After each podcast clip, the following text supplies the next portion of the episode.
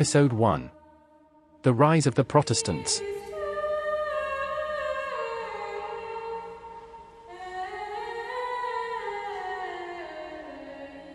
Martin Luther, a German priest, theologian, religious reformer, author, and Augustinian friar, was born on the 10th of November, 1483 in Saxony. He was the catalyst of the 16th century Protestant Reformation, and is considered the seminal figure of the movement whose followers became known as Lutherans. Ordained a priest in 1507, he later rejected several teachings and practices of the Roman Catholic Church, especially their view on indulgences. In 1517, Luther wrote a letter to Bishop Albert of Brandenburg, objecting to the Catholic clergy's practice of selling plenary indulgences. He included a copy of his Disputation on the Power and Efficacy of Indulgences in the letter, later known as the 95 Theses. Luther's original intention was not to confront the Church, but to present a scholarly objection to their practices, his writing inquisitive rather than dogmatic. In 1520, Pope Leo X and the Holy Roman Emperor Charles V demanded that he renounce his writings, but Luther refused to comply. As a result, the Pope excommunicated him, and the Holy Roman Emperor declared him an outlaw at a formal assembly in the free city of Worms in 1521. Martin Luther died on the 18th of February 1546, aged 62, in Eisleben, Saxony with his excommunication still in effect, and was buried in the Schlosskirche in Wittenberg, in front of the pulpit. His teachings and behaviors transformed fundamental Christian principles, ultimately separating Western Christendom into Roman Catholicism and various Protestant denominations such as Lutheranism, Calvinism, Anglicanism, Presbyterianism, the Quakers, Baptists, and the Anabaptists. In 1525, Martin Luther published his book, De Servo Arbitrio, The Bondage of the Will. It was his answer to Desiderius Erasmus's The Freedom of Will, which had appeared in September 1524 and was Erasmus's first public attack on him. In his reply, Luther argued that humanity could not earn salvation or eternal life through good deeds, instead, it is bestowed upon believers as a divine gift of grace the debate between Luther and Erasmus is one of the earliest of the Reformation over the issue of free will and predestination. Despite his criticisms of Roman Catholicism, Erasmus believed that Reformation should come from within and that Luther had gone too far. Erasmus taught that free will was inherent in all humans, and that predestination was not in line with the Bible's teachings. He declared that repentance, baptism, and conversion were all contingent upon the presence of free will and refuted the idea that it was God's foreknowledge that caused events. Likewise, he argued that divine grace actually sustains humans in using their free will, thereby enabling them to choose between good and evil, which will ultimately lead to their salvation through the atonement of Jesus Christ. Luther's response was that original sin incapacitates human beings from working out their salvation, and that they are incapable of bringing themselves to God. As such, there is no free will for humanity, because any will they might have is overwhelmed by the influence of sin. The term Protestant comes from the protestation at Speyer in 1529, where the nobility protested against the enforcing of the decrees of Worms, subjecting Lutheranism advocates to the forfeiture of all property.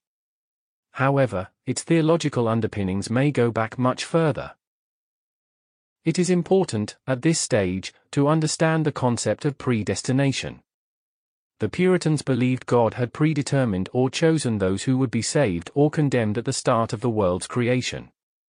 An individual's fate therefore was beyond their control, as God had already decided who to save. They presumed only the godly had been chosen for salvation, assuming God would not select sinners. Luther and many of his fellow reformers prioritized the control and power that God held, while in contrast, Erasmus prioritized the justice and liberality of God toward humankind. In the end, the arguments between Erasmus and Luther came down to differences of opinion regarding the doctrines of divine justice and omniscience. Luther and others held that God was omniscient and omnipotent, that anything that happened had to result from God's explicit will, and that it was God's foreknowledge of events that brought the events into being. Erasmus argued that God's commandments and warnings would all be in vain if humans had no free will. If sinful acts and the subsequent calamities were the result of God's predestination, then God would be a cruel tyrant if he punished his creations for their sins. Instead, Erasmus insisted that God had endowed humanity with free will and valued that trait in humans, rewarding or punishing them according to their choices between good and evil. He argued that biblical texts supported this view, and it was only through divine grace that mankind became aware of God. According to some, the Christian belief in predestination attempts to clarify the teachings expressed in Paul's letter to the Romans, 8:29 30. For those whom God foreknew, he also predestined to be conformed to the image of his Son, so that he might be the firstborn within a large family. And those he predestined, he also called, and those he called he also justified, and those whom he justified he also glorified. Desiderius Erasmus of Rotterdam was one of the leading activists and thinkers of the European Renaissance. A man of remarkable intellect, he helped define the humanist movement in Northern Europe. Orphaned at an early age, he took monastic vows and entered the Augustinian order in 1486. In 1493, Erasmus agreed to serve as secretary to Hendrik van Bergen, the Bishop of Corbury, which allowed him to travel and advance his career. The role ended in 1495, and Erasmus went on to study theology at the University of Paris.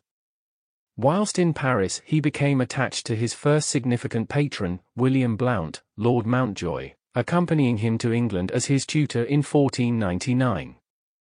During his initial visit, Erasmus taught at the University of Oxford and was influenced by John Colet's Bible teachings. Though Erasmus supported Protestant ideals, he was against the radicalism of some of its leaders. In 1523, he condemned Luther's methods in his work De Libero Arbitrio, or The Freedom of Will. Sadly on the 12th of July, 1536, while preparing to move to the Brabant in the Low Countries, Erasmus fell ill and died aged 69 from an attack of dysentery. His final resting place was within Basel Minster, at that time the city's cathedral. Despite his loyalty to the Church of Rome, he did not undergo the last rites, and there is no indication that he requested a priest, suggesting that he believed that the most important thing was a believer's own connection with God. His translation of the New Testament from Latin to Greek was to bring on a theological revolution. Erasmus's celebrated essay Moriae Encomium, in praise of folly, was written in Latin in 1509 and first printed in June 1511. To his astonishment and often dismay, it was hugely popular. The essay, still in print today, is considered one of the most notable works of the Renaissance, playing an essential role at the start of the Protestant Reformation. Erasmus later expanded and edited his work, initially written in a week during his visit to Bucklersbury in the City of London whilst staying with Sir Thomas More and his family. With a taste for dry humor and intellectual pursuits, Erasmus and More were good friends. The book Moriae Encomium had a clever underlying meaning of praising a man named More. The word Moria in Greek also means folly. A female jester named Folly narrates the book, which is an intriguing combination of creativity and satire. It celebrates the exuberance of youth and the pursuit of pleasure while cleverly highlighting the flaws and absurdities inherent in human nature. The book cheekily pokes fun at religious scholars and monks, but also recognizes and appreciates the sincere devotion displayed by everyday Christians. Erasmus had recently returned disheartened from his trip to Rome, where he had declined opportunities for promotion within the church hierarchy, and as a result folly progressively adopted a more critical tone. The essay ends with a straightforward statement of the Christian ideal, stating, No man is wise at all times or is without his blind side. In its first edition Hans Holbein had placed a witty marginal drawing in the folly. The Kupferstich cabinet in Basel holds a copy that Erasmus once owned. The Kupferstich Cabinet is Switzerland's museum of prints and drawings, and is renowned for having the largest public collection of hand drawings, watercolors, and prints in the country. William Tyndale was possibly the greatest of all English biblical scholars. His groundbreaking translation of the Bible into English formed the central part of the King James Bible or the KJV, also called the Authorized Version. William Tyndale was born in Gloucestershire and mostly educated at Oxford University, earning a Master of Arts in 1515. it appears that Tyndale emerged from a strong Lollard tradition in Gloucestershire. Luther influenced his views, but Tyndale deliberately distanced himself from the German reformer on several important theological points. After being inspired by the works of John Colet, Erasmus, and other scholars, he decided to become a priest. Discovering that he was not in harmony with the English Church, he openly criticized praying to the saints, and rejected the Church's view that only authorized clergy could interpret Scripture. As a result, he then made the breathtaking decision to produce an English translation of the Bible. Humphrey of Monmouth, an English merchant and supporter of the Reformation, had heard Tyndale preach and was aware of his desire to bring the Bible into the English people's hands and language. As a result, Monmouth gave Tyndale board and lodging in his house ensuring he had everything he needed and allowing him to focus on translating the text. Tyndale partnered with John Frith, an accomplished Greek scholar with a strong foundation in mathematics. Frith joined Tyndale's mission and assisted in translating the New Testament. Unfortunately, their collaboration was cut short after only six months when they were discovered and forced to leave England. In 1524, Tyndale moved to Hamburg, but Monmouth was captured by the authorities and imprisoned in the Tower of London. Cardinal Wolsey eventually granted Monmouth's release after appeals were made on his behalf. Tyndale relocated to Wittenberg, where, with the help of Franciscan friar William Roy, he carried on his efforts, preparing his initial typeset for publishing. While nearing the end of his translation, Tyndale located a printer in Cologne named Peter Quentel, who agreed to print the English version of the New Testament for him. Nevertheless, times were still dangerous, and spies were everywhere. Shortly after the printing of the New Testament had started, in 1525 the authorities raided Quentel's workshop, forcing Tyndale to escape to Worms, the birthplace of Martin Luther, with only a partially printed copy of the New Testament in his possession. The book was to be the size of a modern paperback, making it convenient for individuals to carry in their pockets, and setting it apart from the larger Lectern Bibles typically found in churches. Tyndale carried on with his translation work from Greek to English at his new home, likely using Erasmus's third edition of the Greek New Testament and Luther's German version as references for his translations. In 1525, the first copies of it were smuggled into England by Hanseatic merchants, likely hidden amongst their cargoes of wheat. Eventually, the authorities obtained a copy of the publication, and as expected, declared it to be heretical and erroneous.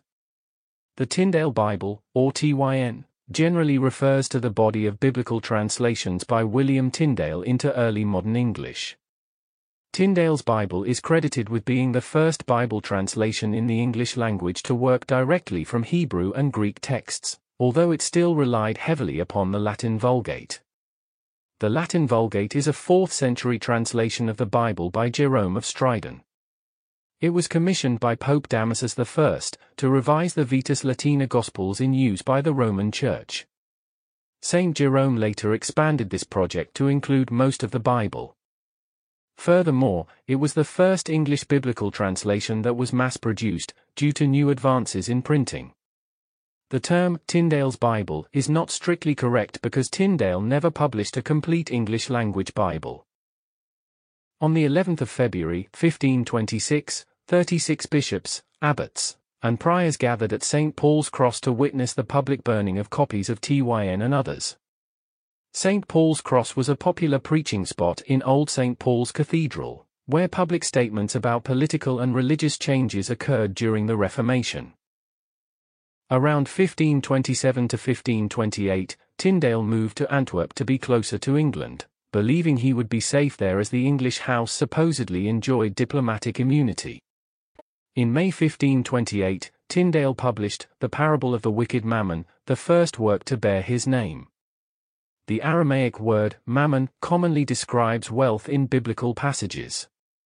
The book examines Luther's sermon on Luke 16, the parable of the unjust steward. Followed by an exploration of New Testament passages that seem to contradict Luther's doctrine of justification by faith alone. Tyndale's next book, The Obedience of a Christian Man was published in 1528 by Merten de Keyser in Antwerp and is famous for promoting the idea that the king should be the head of the church rather than the pope. It was the first time this ideology had been proposed in English literature. Historians suggest that the book played a role in Henry VIII's decision to declare the Act of Supremacy, which made him the supreme head of the Church of England in 1534. However, in his next book, The Practice of Prelates, published in 1530, Tyndale attacked Cardinal Wolsey and opposed the annulment of Henry VIII's marriage with Catherine of Aragon, arguing that it lacked scriptural support. As a result, the king and Wolsey became hostile towards Tyndale.